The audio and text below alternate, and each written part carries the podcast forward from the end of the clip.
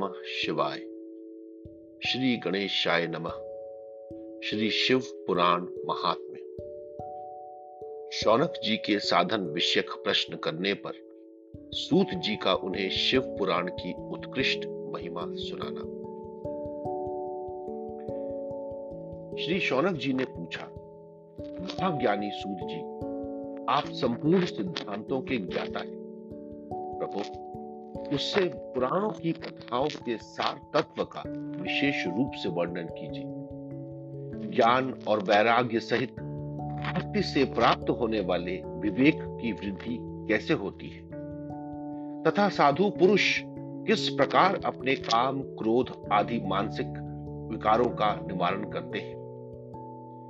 इस घोर कलयुग में जीव प्राय आसुर स्वभाव के हो गए। उस जीव समुदाय को शुद्ध दैवी संपत्ति से युक्त बनाने के लिए सर्वश्रेष्ठ उपाय क्या है? आप इस समय मुझे ऐसा कोई शाश्वत साधन बताइए, जो कल्याणकारी वस्तुओं में भी सबसे उत्कृष्ट एवं परम मंगलकारी हो, तथा पवित्र करने वाले उपायों में भी सर्वोत्तम पवित्र कारक उपाय हो। तात, वह साधन ऐसा हो, जिसके अनुष्ठान से शीघ्र ही अंतकरण की विशेष शुद्धि हो जाए तथा उससे निर्मल चित्त वाले पुरुष को सदा के लिए शिव की प्राप्ति हो जाए। श्री सूत जी ने कहा मुनि श्रेष्ठ शौनक, तुम धन्य हो, क्योंकि तुम्हारे हृदय में पुराण कथा सुनने का विशेष प्रेम एवं लालसा है। इसलिए मैं शुद्ध बुद्धि से विचार कर तुमसे परम उत्तम शास्त्र का वर्णन करता हूँ। वत्स वह संपूर्ण शास्त्रों की सिद्धांत से संपन्न, भक्ति आदि को बढ़ाने वाला तथा भगवान शिव को संतुष्ट करने वाला है। कानों के लिए रसायन, अमृत स्वरूप तथा दिव्य है। तुम उसे श्रवण करो। उन्हें, वह परम उत्तम शास्त्र है शिव पुराण। जिसका पूर्व काल में भगवान शिव ने ही प्रवचन किया था। यह काल रूपी सर्प से प्राप्त होने वाले महान त्रास का विनाश करने वाला उत्तम साधन है। गुरुदेव व्यास ने सनत कुमार मुनि का उपदेश पाकर बड़े आदर से संक्षेप में ही इस पुराण का प्रतिपादन किया है। इस पुराण के प्रणयन का उद्देश्य है, कलयुग में उत्पन्न होने वाले मनुष्यों के परम हित का साधन। यह शिव पुराण परम उत्तम शास्त्र है। इसे इस भूतल पर भगवान शिव का वांगमय रूप रूप समझना चाहिए और सब प्रकार से इसका सेवन करना चाहिए।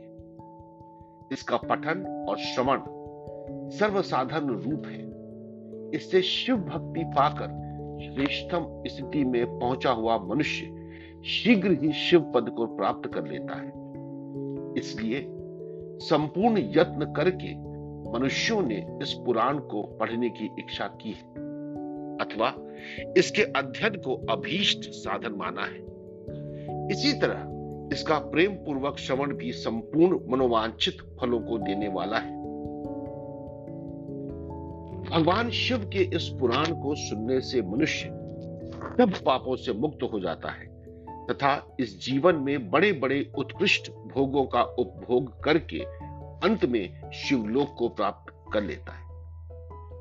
यह शिव पुराण नामक ग्रंथ चौबीस हज़ार श्लोकों से युक्त है। इसकी सात संहिताएँ हैं। मनुष्य को चाहिए कि वह भक्ति, ज्ञान और वैराग्य से संपन्न हो, बड़े आदर से इसका श्रवण करे।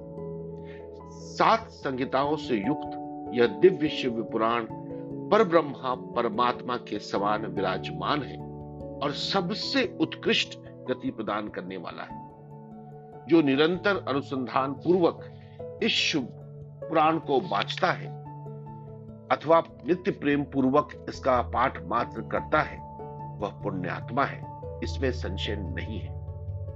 जो उत्तम बुद्धि वाला पुरुष अंत काल में भक्ति पूर्वक इस पुराण को सुनता है। उस पर अत्यंत प्रसन्न हुए भगवान महेश्वर उसे अपना पद धाम प्रदान करते हैं। जो प्रतिदिन आदर पूर्वक इस शुभ पुराण का पूजन करता है, वह इस संसार में संपूर्ण भोगों को भोग कर अंत में भगवान शिव के पद को प्राप्त कर लेता है। जो प्रतिदिन आलस्य रहित हो रेशमी वस्त्र आदि के वेष्टन से इस शिव पुराण का सत्कार करता है, वह सदा सुखी होता है। यह शिव पुराण निर्मल तथा भगवान शिव का सर्वस्व है। जो इहलोक और परलोक में भी सुख चाहता हो, उसे आदर के साथ प्रयत्न पूर्वक इसका सेवन करना चाहिए। यह निर्मल एवं उत्तम शिव पुराण धर्म, अर्थ, काम और मोक्ष रूप चारों पुरुषार्थों को देने वाला है। अतः सदा प्रेम पूर्वक इसका श्रवण एवं विशेष पाठ करना चाहिए। शिव पुराण के श्रवण से देवराज को शिवलोक की प्राप्ति तथा चंचलाता, पाप से भय एवं संसार से वैराग्य। श्री शौनक जी ने कहा, महाभाग सूत जी, आप धन्य हैं। परमार्थ तत्व के ज्ञाता हैं। आपने कृपा करके हम लोगों को यह बड़ी अद्भुत एवं दिव्य कथा सुनाई है। भूतल पर इस कथा के समान कल्याण का सर्वश्रेष्ठ साधन दूसरा कोई नहीं है। यह बात हमने आज आपकी कृपा से निश्चय पूर्वक समझ ली। सूत जी, कलयुग में इस कथा के द्वारा कौन कौन से पापी शुद्ध होते हैं, उन्हें कृपा पूर्वक बताइए और इस जगत को कृतार्थ कीजिए जी बोले, मुझे जो मनुष्य पापी, दुराचारी, फल तथा काम क्रोध आदि में निरंतर डूबे रहने वाले वे भी इस पुराण के श्रवण पठन से शुद्ध हो जाते इसी विषय में जानकर मुनि इस प्राचीन इतिहास का उदाहरण दिया करते हैं, जिसके श्रवण मात्र से पापों का पूर्णतया नाश हो जाता है। पहले की बात है, कहीं किरातों के नगर में एक ब्राह्मण रहता था, जो ज्ञान में अत्यंत दुर्बल, दरिद्र, रस बेचने वाला तथा वैदिक धर्म से विमुख। वह स्नान, संध्या आदि कर्मों से मुक्त हो गया था और वैश्यावृत्ति में तत्पर उसका नाम था देवराज। वह अपने ऊपर विश्वास करने वाले लोगों को ठगा करता था। उसने ब्राह्मणों, क्षत्रियों, वैश्यों, शूद्रों तथा दूसरों को भी अनेक बहानों से मारकर उनका धन लप लिया था। किंतु उस पापी का थोड़ा सा भी धन कभी धर्म के काम में नहीं लगा था। वह वैश्यागामी तथा सब प्रकार से आचार भ्रष्ट था। एक दिन घूमता घामता वह दैव योग से प्रतिष्ठान पर आजकल झूसी प्रयाग में जा वहाँ उसने एक शिवालय देखा, जहाँ बहुत से साधु महात्मा एकत्र देवराज उस शिवालय में ठहर गया, किंतु वहाँ उस ब्राह्मण को ज्वर आ गया। उस ज्वर से उसको बड़ी पीड़ा हो गई। वहाँ एक ब्राह्मण देवता शिव पुराण की कथा सुना रहे ज्वर में पड़ा हुआ देवराज, ब्राह्मण के मुखार विंद से निकली हुई शिव कथा को निरंतर सुनता एक मास के बाद वह जर ज्वर से अत्यंत पीड़ित होकर यमराज के दूत आए तो इसे पाछों से बांधकर बलपूर्वक यमपुरी में ले इतने में ही शिव लोक से भगवान शिव के पार्षद गण आ गए। उनके गौर, अंग, कर्पूर के समान उज्जवल थे। हाथ त्रिशूल से सुशोभित हो रहे थे। उनके संपूर्ण अंग भस्म से उद्धासित थे और रुद्राक्ष की मालाएँ उनके शरीर की शोभा बढ़ा रही थी।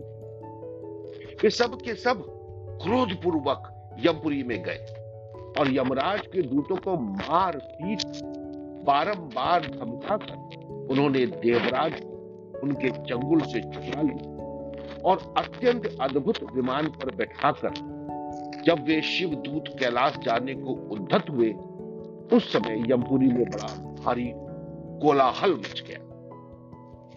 उस कोलाहल को सुनकर धर्मराज अपने भवन से बाहर आए। साक्षात दूसरे रुद्रों को समान प्रतीत होने वाले उन चारों दूतों को देखकर धर्मज्ञ धर्मराज ने उनका विधि पूर्वक पूजन किया और ज्ञान देख कर सारा बिता उन्होंने भय के कारण भगवान शिव के उन महात्मा दूतों से कोई बात नहीं पूछी। उल्टे उन सब की पूजा एवं प्रार्थना तत्पश्चात वे शिव दूत कैलाश को चले गए और वहाँ पहुंचकर उन्होंने उस ब्राह्मण को दया सागर सांब शिव के हाथों में दे दिया शौनक जी ने कहा, महाभाग सूत जी, आप सर्वज्ञ महामते आपके कृपा प्रसाद से मैं बारंबार कृतार्थ हूँ। इस इतिहास को सुनकर मेरा मन अत्यंत आनंद में निमग्न हो रहा है। अब भगवान शिव में प्रेम बढ़ाने वाली शिव संबंधी दूसरी कथा को श्री सूत जी बोले सुनो, मैं तुम्हारे सामने गोपनीय कथा वस्तु का भी वर्णन करूँगा, क्योंकि तुम शिव भक्तों में अग्रगण्य तथा वेद वेताओं में समुद्र के निकटवर्ती प्रदेश में एक वाशकल नामक ग्राम है, जहाँ वैदिक धर्म से विमुख महापापी द्विज निवास करते हैं। वे सब के सब बड़े दुष्ट हैं। उनका मन दूषित विषय भोगों में ही लगा रहता है। वे न देवताओं पर विश्वास करते हैं, न भाग्य वे सभी कुटिल वृत्ति वाले किसानी करते और भांति भांति के घातक अस्त्र शस्त्र कर रखते हैं। वे व्यभिचारी और फल है। ज्ञान वैराग्य तथा सधर्म सेवन ही मनुष्य के लिए परम पुरुषार्थ है। इस बात को वे बिल्कुल नहीं जानते। वे सभी पशु बुद्धि वाले हैं। जहाँ के द्विज ऐसे हो, वहाँ के अन्य वर्णों के विषय में क्या अन्य वर्णों के लोग भी उन्हीं की भांति कुत्सित विचार रखने वाले स्वधर्म विमुक्त एवं फल वे सदा कुकर्म में लगे रहते हैं और नित्य विषय भोगों में ही डूबे रहते हैं। वहाँ की सब स्त्रियाँ भी कुटिल स्वभाव की स्वेच्छा चारणी कुत्सित विचार वाली और व्यभिचारणी कि सदव्यवहार तथा सदाचार से सर्वथा शून्य। इस प्रकार वहाँ दुष्टों का ही। उस वाष्कल नामक ग्राम में किसी समय एक बिंदु नामधारी ब्राह्मण रहता था। वह बड़ा ठग था। दुरात्मा और महापापी था। यद्यपि उसकी स्त्री बड़ी सुंदरी थी तो भी वह कुमार्ग पर ही चलता था। उसकी पत्नी का नाम चंचुला था। वह सदा उत्तम धर्म के पालन में रगी रहती तो भी उसे छोड़कर वह दुष्ट ब्राह्मण वैश्यागामी हो गया था। इस तरह कुकर्म में लगे हुए उस बिंदुक के बहुत वर्ष व्यतीत हो गए। उसकी स्त्री चंचुला काम से पीड़ित होने पर भी, स्वधर्म नाश के भय से कलेश सहकर भी दीर्घ काल तक धर्म से भ्रष्ट नहीं हुई। परंतु दुराचारी पति के आचरण से, प्रभावित हो आगे चलकर वह स्त्री भी दुराचारणी हो गई। इस तरह दुराचार में डूबे हुए उन मूढ़ चित्त वाले पति पत्नी का बहुत सा समय व्यर्थ बीत गया। तदनंतर शूत जातीय वैश्या का पति बना हुआ वह दूषित बुद्धि वाला दुष्ट ब्राह्मण बिंदुक समयानुसार मृत्यु को प्राप्त हो नरक में जा पड़ा। बहुत दिनों तक नरक के दुख भोग कर वह मूड बुद्धि पापी विंध्य पर्वत पर भयंकर पिशाच हुआ। इधर, उस दुराचारी पति बिंदु के मर जाने पर वह मूढ़िया, मूढ़ हृदय चंचुला बहुत समय तक पुत्रों के साथ अपने घर में ही रही। एक दिन दैव योग से किसी पुण्य पर्व के आने पर वह स्त्री भाई बंधुओं के साथ गोकर्ण क्षेत्र में गई। तीर्थ यात्रियों के संग से उसने भी उस समय जाकर किसी तीर्थ के जल में स्नान किया। फिर वह साधारणतया मेरा देखने की दृष्टि से बंधुजनों के साथ यत्र तत्र घूमने लगी। घूमती घामती किसी देव मंदिर में गई और वहाँ उसने एक दैवज्ञ ब्राह्मण के मुख से भगवान शिव की परम पवित्र एवं मंगल कारिणी उत्तम पौराणिक कथा सुनी। कथावाचक ब्राह्मण कह रहे थे जो स्त्री पर पुरुषों के साथ व्यवचार करती है। वे मरने के बाद जब यमलोक में जाती है, तब यमराज के दूत उनकी योनि में तड़पे हुए लोहे का परिध डालते हैं। पौराणिक ब्राह्मण के मुख से यह वैराग्य बढ़ाने वाली कथा सुनकर चंचुला भय से व्याकुल कांपने लगी। जब कथा समाप्त हुई और सुनने वाले सब लोग वहाँ से बाहर चले गए, तब वह भयभीत नारी एकांत में शिव पुराण की कथा बांचने वाले और ब्राह्मण देवता से बोली, मैं अपने धर्म को नहीं जानती। इससे मेरे द्वारा बड़ा दुराचार हुआ। स्वामी, मेरे ऊपर अनुपम कृपा करके आप मेरा उद्धार आज आपके वैराग्य रस से ओत प्रोत इस प्रवचन को सुनकर मुझे बड़ा भय लग रहा है। मैं काँप और मुझे इस संसार से वैराग्य कुछ मूड चित्त वाली पापड़ी को मैं सर्वथा निंदा के योग्य कुत्सित विषयों में फंसी हुई और अपने धर्म से विमुक्त हो गई आए न जाने किस किस घोर कष्टदायक दुर्गति में मुझे पड़ना पड़ेगा और वहाँ कौन बुद्धिमान पुरुष कुमार्ग में मन लगाने वाली कुछ पापिनी का साथ मृत्यु काल में उन भयंकर यमदूतों को मैं कैसे देखूँ? जब वे बलपूर्वक मेरे गले में फंदे डालकर मुझे बांधेंगे तब मैं कैसे धीरज धारण कर सकूँगी नरक में जब मेरे शरीर के टुकड़े टुकड़े किए जाएँगे, उस समय विशेष दुख देने वाली उस महायात्रा को कैसे हाय बीमारी से मैं जल गई। मेरा हृदय विलीन हो गया और मैं सब प्रकार से नष्ट हो गई, क्योंकि मैं हर तरह से पाप में ही डूब रही हूँ। आप ही आप ही। आप ही आपकी शरण आई हुई मुझ दीन अम्बला का आप ही उद्धार कीजिए उद्धार कीजिए। सूत जी कहते हैं, शरत, इस प्रकार खेल और वैराग्य से युक्त हुई चंचुला ब्राह्मण देवता के दोनों चरणों में गिर तब उन बुद्धिमान ब्राह्मण ने कृपा पूर्वक उसे उठाया इस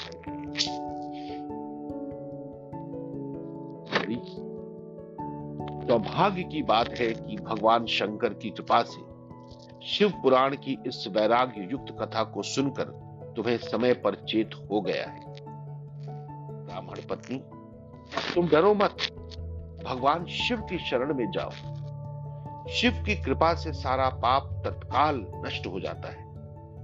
मैं तुमसे भगवान शिव की कीर्ति कथा से युक्त उस परम वस्तु का वर्णन करूँगा जिससे तुम्हें सदा सुख देने वाली उत्तम गति प्राप्त होगी। शिव की उत्तम कथा सुनने से ही तुम्हारी बुद्धि इस तरह पश्चाताप से युक्त एवं शुद्ध हो गई है। साथ ही तुम्हारे मन में विषयों के प्रति वैराग्य हो गया है। पश्चाताप ही पाप करने वाले पापियों के लिए सबसे बड़ा प्रायश्चित है। सत्पुरुषों ने सबके लिए पश्चाताप को ही समस्त पापों का शोधक बताया है। पश्चाताप से ही पापों की शुद्धि होती है। जो पश्चाताप करता है, वही वास्तव में पापों का प्रायश्चित करता है।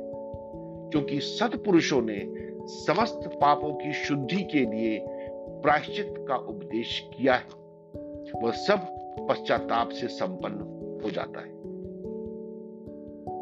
जो पुरुष विधि पूर्वक प्रायश्चित करके निर्भय हो जाता है, पर अपने कुकर्म के लिए पश्चाताप नहीं करता, उसे प्राय उत्तम गति नहीं प्राप्त होती। परंतु जिसे अपने कुकृत्य पर हार्दिक पश्चाताप होता है, वह अवश्य उत्तम गति का भागी होता है, इसमें संशय नहीं।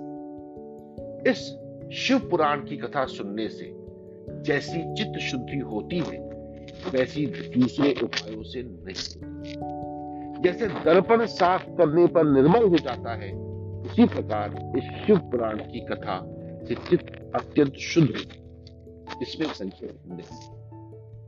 मनुष्यों के शुद्ध चित्त में जगदम्बा, पार्वती सहित भगवान शिव विराजमान रहते हैं। इसमें वह विशुद्ध आत्मा पुरुष श्री सांब सदाशिव के पद को प्राप्त होता है। इस उत्तम कथा का श्रवण समस्त मनुष्यों के लिए कल्याण का बीज है। अतः यथोचित शास्त्रोक्त मार्ग से इसकी आराधना अथवा सेवा करनी चाहिए। यह भव बंधन रूपी रोग का नाश करने वाली है। भगवान शिव की कथा को सुनकर फिर अपने हृदय में उसका मनन एवं निध्यासन करना चाहिए। इससे पूर्णतया चित्त शुद्धि हो जाती है। चित्त शुद्धि होने से महेश्वर की स्थिति अपने दोनों पुत्रों, ज्ञान और वैराग्य के साथ निश्चय ही प्रकट होती है। तत्पश्चात महेश्वर के अनुग्रह से दिव्य मुक्ति प्राप्त होती है, इसमें संशय नहीं है। जो मुक्ति से वंचित है, उसे पशु समझना चाहिए, क्योंकि उसका चित्त माया के बंधन में आसक्त है। वह निश्चय ही संसार बंधन से मुक्त नहीं हो पाता। ब्राह्मण पत्नी, इसलिए तुम विषयों से मन को हटा लो और भक्ति भाव से भगवान शंकर की इस परम पावन कथा को सुनो। परमात्मा शंकर की इस कथा को सुनने से तुम्हारे चित्त की शुद्धि होगी और इससे तुम्हें मोक्ष की प्राप्ति हो जाएगी। जो निर्मल चित्त से भगवान शिव के चरणार बिंदुओं का चिंतन करता है उसकी एक ही जन्म में मुक्ति हो जाती है, यह मैं तुमसे सत्य सत्य कहता हूँ। सूत जी कहते हैं, शौनक, इतना कहकर वे श्रेष्ठ शिव भक्त ब्राह्मण चुप हो गए। उनका हृदय करुणा से आर्द्र हो गया था। वे शुद्ध चित्त महात्मा भगवान शिव के ध्यान में मग्न हो गए। तदनंतर बिंदुक की पत्नी चंचुला मन ही मन प्रसन्न हो ब्राह्मण का उक्त उपदेश सुनकर उसके नेत्रों में आनंद के आँसू छलक आए थे। ब्राह्मण पत्नी चंचुला हर्ष भरे हृदय से उन श्रेष्ठ ब्राह्मणों के दोनों चरणों में गिर पड़ी और हाथ जोड़कर बोली, मैं कृतार्थ हो गई। तत्पश्चात उठकर वैराग्य युक्त उत्तम बुद्धि वाली वह स्त्री, जो अपने पापों के कारण आतंकित थी, उन महान शिव भक्त ब्राह्मण के हाथ जोड़कर गदगद वाणी में बोली शिव भक्तों में से स्वामी आप धन्य परमार्थ दर्शी और सदा परोपकार में लगे रहते इसलिए श्रेष्ठ साधु पुरुषों में प्रशंसा के योग्य है। साधु, मैं नरक के समुद्र में गिर रही हूँ। आप मेरा उद्धार कीजिए उद्धार कीजिए। पौराणिक अर्थ तत्व से संपन्न जिस सुंदर शिव पुराण की कथा को सुनकर मेरे मन में संपूर्ण विषयों से वैराग्य उत्पन्न हो गया। उसी इस शिव पुराण को सुनने के लिए इस समय मेरे मन में बड़ी श्रद्धा हो रही सूत जी कहते हैं, ऐसा कहकर हाथ जोड़कर उनका अनुग्रह पाकर चंचुला उस शिव पुराण की कथा को सुनने की इच्छा मन में लिए, उन ब्राह्मण देवता की सेवा में तत्पर हो वहाँ रहने लगी। तदनंतर शिव भक्तों में श्रेष्ठ और शुद्ध बुद्धि वाले उन ब्राह्मण देव ने उसी स्थान पर उस स्त्री को शिव पुराण की उत्तम कथा सुनाई। इस प्रकार उस गोकर्ण नामक महाक्षेत्र में उन्हीं श्रेष्ठ ब्राह्मण से उसने शिव पुराण की वह परम उत्तम कथा सुनी, जो भक्ति, ज्ञान और वैराग्य को बढ़ाने वाली तथा मुक्ति देने वाली उस परम उत्तम कथा को सुनकर वो ब्राह्मण पत्नी अत्यंत कृतार्थ हो गई। उसका चित्त शीघ्र ही शुद्ध हो गया। फिर भगवान शिव के अनुग्रह से उसके हृदय में शिव के सगुण रूप का चिंतन होने लगा। इस प्रकार उसने भगवान शिव में लगी रहने वाली उत्तम बुद्धि पाकर शिव के सच्चिदानंदमय स्वरूप का बारंबार चिंतन आरंभ किया। तत्पश्चात समय के पूरे होने पर भक्ति, ज्ञान और वैराग्य से युक्त हुई चंचुला ने अपने शरीर को बिना किसी कष्ट के त्याग दिया। इतने में ही त्रिपुर शत्रु भगवान शिव का भेजा हुआ एक दिव्य विमान द्रुत गति से वहाँ पहुँचा। और उनके अपने गणों से संयुक्त और भांति भांति के शुभा साधनों से संपन्न था। चंचुला उस विमान पर आरूढ़ हुई और भगवान शिव के श्रेष्ठ पार्षदों ने उसे तत्काल शिवपुरी में पहुँचा दिया। उसके सारे मल धुल गए थे। वह दिव्य रूप धारणी दिव्यांगना हो गई। उसके दिव्य अव्यव उसकी शोभा बढ़ाते थे। मस्तक पर अर्धचंद्र का मुकुट धारण किए, वह गौरांगी देवी शोभाशाली दिव्य आभूषणों से विभूषित थी। शिवपुरी में पहुंचकर उसने सनातन देवता, त्रिनेत्रधारी, महादेव जी को देखा। सभी मुख्य मुख्य देवता उनकी सेवा में खड़े थे। गणेश, सिंगी, नंदीश्वर तथा वीरभद्रेश्वर आदि उनकी सेवा में उत्तम भक्ति भाव से उनकी अंग कांति करोड़ों सूर्यों के समान प्रकाशित हो रही थी। कंठ में नील चिन्ह शोभा पाता था। पाँच मुख और प्रत्येक मुख में तीन तीन नेत्र थे। मस्तक पर अर्ध चंद्राकार मुकुट शोभा उन्होंने अपने वामांग में भाग में गौरी देवी को बिठा रखा, जो विद्युत पुंज के समान प्रकाशित गौरीपति महादेव जी की कांति कपूर के समान गौर थी। उनका सारा शरीर श्वेत भस्म से भाषित था। शरीर पर श्वेत वस्त्र शोभा पा रहे थे। इस प्रकार परम उज्जवल भगवान शंकर का दर्शन करके वह ब्राह्मण पत्नी चंचुला बहुत प्रसन्न हुई। अत्यंत प्रीतियुक्त होकर उसने बड़ी उतावली के साथ भगवान को बारंबार फिर हाथ जोड़कर वह बड़े प्रेम, आनंद और संतोष से युक्त हो, विनीत भाव से खड़ी हो गई। उसके नेत्रों से आनंद की अविरल धारा बहने तथा संपूर्ण शरीर में रोमांच हो गया। उस समय भगवती पार्वती और भगवान शंकर ने उसे बड़ी करुणा के साथ अपने पास बुलाया और सौम्य दृष्टि से उसकी ओर देखा। पार्वती जी ने तो दिव्य रूप धारणी बिंदुगी प्रिया चंचुला को प्रेम पूर्वक अपनी सखी बना लिया। वह उस परमानंद घन ज्योति स्वरूप सनातन धाम में अविचल निवास पाकर दिव्य सौख्य से संपन्न हो अक्षय सुख का अनुभव करने लगी। सूत जी बोले, शौनक, एक दिन परमानंद में निमग्न हुई चंचुला ने उमा देवी के पास जाकर प्रणाम किया और दोनों हाथ जोड़कर वह उनकी स्तुति करने लगी। चंचला बोली, गिरिराज नंदिनी, स्कंद माता उमे मनुष्यों ने सदा आपका सेवन किया है। समस्त सुखों को देने वाली शंभु प्रिय, आप ब्रह्मा स्वरूपिणी है। विष्णु और ब्रह्मा आदि देवताओं द्वारा सेव्य है। आप ही सगुणा और निर्गुणा है। तथा आप ही सूक्ष्म, सच्चिदानंद स्वरूपिणी आद्या प्रकृति। आप ही संसार की सृष्टि, पालन और संहार करने वाली तीनों गुणों का आश्रय भी आप ही है। ब्रह्मा, विष्णु और महेश्वर, उन तीनों देवताओं का आवास स्थान तथा उनकी उत्तम प्रतिष्ठा करने वाली पराशक्ति। आप सूत जी कहते हैं, शौनक, जिसे सदगति प्राप्त हो चुकी थी, वह चंचुला इस प्रकार महेश्वर पत्नी उमा की स्तुति करके सर झुकाए, चुप हो गई। उसके नेत्रों में प्रेम के आँसू उमड़ आए थे। तब करुणा से भरी हुई शंकर प्रिया भक्त वत्सला पार्वती देवी ने चंचुला को संबोधित करके बड़े प्रेम से इस प्रकार कहा, सखी चंचुले सुंदरी, मैं तुम्हारी की हुई इस स्तुति से बहुत प्रसन्न हूँ। बोलो, क्या वर मांगती हो?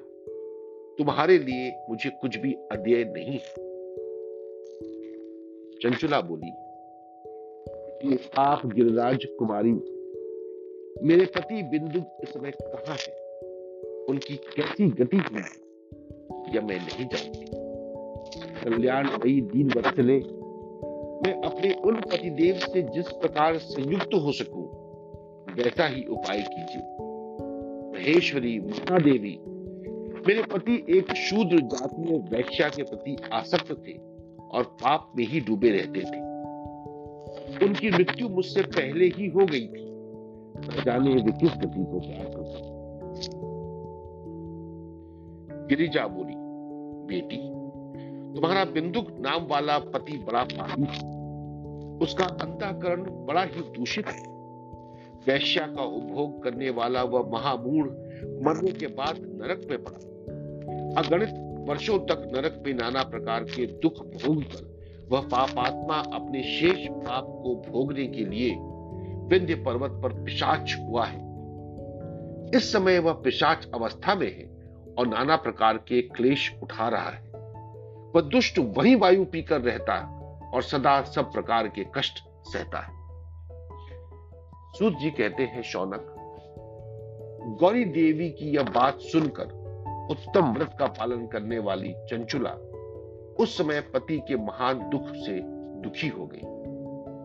फिर मन को स्थिर करके उस ब्राह्मण पत्नी ने व्यतीत हृदय से महेश्वरी को प्रणाम करके पुनः पूछा, महेश्वरी, महादेवी मुझ पर कृपा कीजिए और दूषित कर्म करने वाले मेरे उस दुष्ट पति का अब उद्धार कर दीजिए।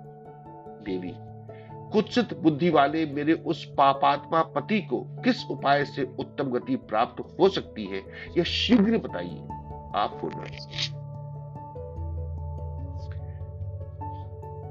पार्वती ने कहा, तुम्हारा पति यदि शिव पुराण की पुण्यमयी उत्तम कथा सुने सारी दुर्गति को पार करके वह उत्तम गति का भागी हो सकता है। अमृत के समान मधुर अक्षरों से युक्त गौरी देवी का यह वचन आदर पूर्वक सुनकर चंचुला ने हाथ जोड़कर, मस्तक झुकाकर उन्हें बारंबार प्रणाम किया और अपने पति के समस्त पापों की शुद्धि तथा उत्तम गति की प्राप्ति के लिए पार्वती देवी से यह प्रार्थना की कि मेरे पति को शिव पुराण सुनाने की व्यवस्था होनी चाहिए। उस ब्राह्मण पत्नी के बारंबार प्रार्थना करने पर शिव प्रिया गौरी देवी को बड़ी दया आई। उन भक्त वत्सला महेश्वरी गिरी राजकुमारी ने भगवान शिव की उत्तम कीर्ति का गान करने वाले गंधर्व राज तुम्बुरु को बुलाकर उनसे प्रसन्नता पूर्वक इस प्रकार कहा। तुम्बुरो तुम्हारी भगवान शिव में प्रीति है। तो मेरे मन की बातों को जानकर, मेरे अभीष्ट कार्यों को सिद्ध करने वाले हो। इसलिए मैं तुमसे एक बात कहती हूँ। तुम्हारा कल्याण हो। तुम मेरी इस सखी के साथ शीघ्र ही विंध्य पर्वत पर जाओ। वहाँ एक महाघोर और भयंकर पिशाच रहता है। उसका वृतांत तुम आरंभ से ही सुनो। मैं तुमसे प्रसन्नता पूर्वक सब कुछ बताती हूँ। पूर्व जन्म में वह पिशाच बिंदुक नामक ब्राह्मण था। मेरी इस सखी चंचुला का पति था, परंतु वह दुष्ट, वैश्यागामी हो गया। स्नान, संध्या आदि नित्य कर्म छोड़कर अब पवित्र रहने लगा। क्रोध के कारण उसकी बुद्धि पर मूर्ता वह कर्तव्य, अकर्तव्य का विवेक नहीं कर पाता अभक्ष्य भक्षण, सज्जनों से द्वेष और दूषित वस्तुओं का दान लेना, यही उसका स्वाभाविक कर्म बन गया। वह अस्त्र शस्त्र लेकर हिंसा करता आए हाथ से खाता दीनों को सताता और क्रूरता पूर्वक पराए घरों में आग लगा देता था। चांदालों से प्रेम करता और प्रतिदिन वेश्या के संपर्क में रहता था। बड़ा दुष्ट वह पापी अपनी पत्नी का परित्याग करके दुष्टों के संग में ही आनंद बनाता था। वह मृत्यु परांत दुराचर में ही फंसा रहा। फिर अंत काल आने पर उसकी मृत्यु हो गई। वह पापियों के भोग स्थान घोर यमपुर में गया और वहाँ बहुत से लड़कों का उपभोग करके वह दुष्ट आत्मा जीव इस समय विंध्य पर्वत पर पिशाच बना हुआ वही वह दुष्ट पिशाच अपने पापों का फल रहा तुम उसके आगे यत्न पूर्वक शिव पुराण की उस दिव्य कथा का प्रवचन करो, जो परम पुण्यमयी तथा समस्त पापों का नाश करने वाली है। शिव पुराण की कथा का श्रवण सबसे उत्कृष्ट पुण्य कर्म उससे उसका हृदय शीघ्र ही समस्त पापों से शुद्ध हो जाएगा और वह प्रेत योनि का परित्याग कर देगा। उस दुर्गति से मुक्त होने पर बिंदु नामक पिशाच को मेरी आज्ञा से विमान पर बिठाकर तुम भगवान शिव के समीप ले आओ।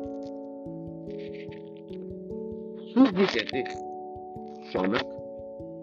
महेश्वरी उमा के इस प्रकार आदेश देने पर गंधर्वराज तुम्बरु मन ही मन बड़े प्रसन्न हुए। उन्होंने अपने भाग्य की सराहना की। तत्पश्चात उस पिशाच की सती साध्वी पत्नी।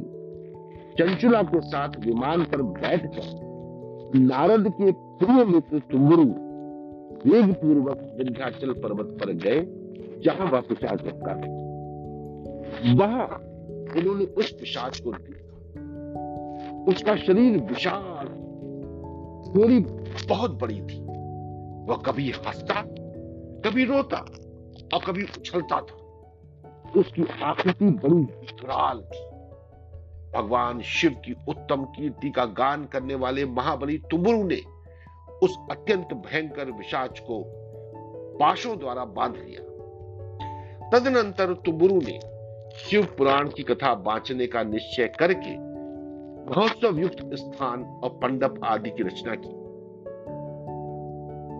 इतने में ही संपूर्ण लोकों में बड़े वेग से यह प्रचार हो गया कि देवी पार्वती की आज्ञा से एक पिशाच का उद्धार करने के उद्देश्य से शिव पुराण की उत्तम कथा सुनाने के लिए तुमरु विंध्य पर्वत पर गए। फिर तो उस कथा को सुनने के लोभ से बहुत से देवऋषि भी शीघ्र ही वहाँ जा पहुँचे। अंध पूर्वक शिव पुराण सुनने के लिए आए हुए लोगों का उस पर्वत पर बड़ा अद्भुत और कल्याणकारी समाज चुप ने उस पिशाच को पाशों से बांधकर आसन पर बिठाया और हाथ में वीरा लेकर गौरीपति की कथा का गान आरंभ किया। पहली अर्थात विघ्नेश्वर संहिता से लेकर सातवीं वायु संहिता तक महात्म सहित शिव पुराण की कथा का उन्होंने स्पष्ट वर्णन किया। सातों संहिताओं सहित शिव पुराण का आदर पूर्वक श्रवण करके वे सभी श्रोता पूर्णतः कृतार्थ हो गए। उस परम पुण्यमय शिव पुराण को सुनकर उस पिशाच ने अपने सारे पापों को धोकर उस पैशाचिक शरीर को त्याग दिया। फिर तो शीघ्र ही उसका रूप दिव्य अंग कांति गौरव वर्ण की हो गई। शरीर पर श्वेत वस्त्र तथा सब प्रकार के पुरुषोचित आभूषण उसके अंगों को सुशोभित एवं उद्धारित करने वस्त्रनेत्रधारी चंद्रशेखर रूप हो गया। इस प्रकार दिव्य देहधारी होकर श्रीमान बिंदुग अपनी प्राण वल्लभा चंचुला के साथ स्वयं पार्वती वल्लभ भगवान शिव का गुणगान करने लगा। उसकी स्त्री को इस प्रकार दिव्य रूप से सुशोभित देख वे सभी देवऋषि बड़े विस्मित हुए। उनका चित्त परमानंद से परिपूर्ण हो गया। भगवान महेश्वर वह अद्भुत चित्र सुनकर वे सभी श्रोता परम कृतार्थ हो, प्रेम पूर्वक श्री शिव का यशोगान करते हुए अपने अपने धाम को चले गए। दिव्य रूपधारी श्रीमान बिंदुक भी सुंदर विमान पर अपनी प्रियतमा के पास बैठकर सुखपूर्वक आकाश में स्थित हो बड़ी शोभा पाने लगे। तदनंतर महेश्वर के सुंदर एवं मनोहर गुणों का गान करता हुआ वह अपनी प्रियतमा तथा तुम्बुरु के साथ शीघ्र ही शिवधाम में जा पहुँचा। वहाँ भगवान महेश्वर तथा पार्वती देवी ने प्रसन्नता पूर्वक बिंदुक का बड़ा सत्कार किया और उसे अपना पार्षद बना लिया। उसकी पत्नी चंचुला पार्वती जी की सखी हो गई। उस घनीभूत ज्योति स्वरूप परमानंद में सनातन धाम में अविचल निवास पाकर वे दोनों दंपत्ति परम सुखी हो गए। ओम नमः शिवाय।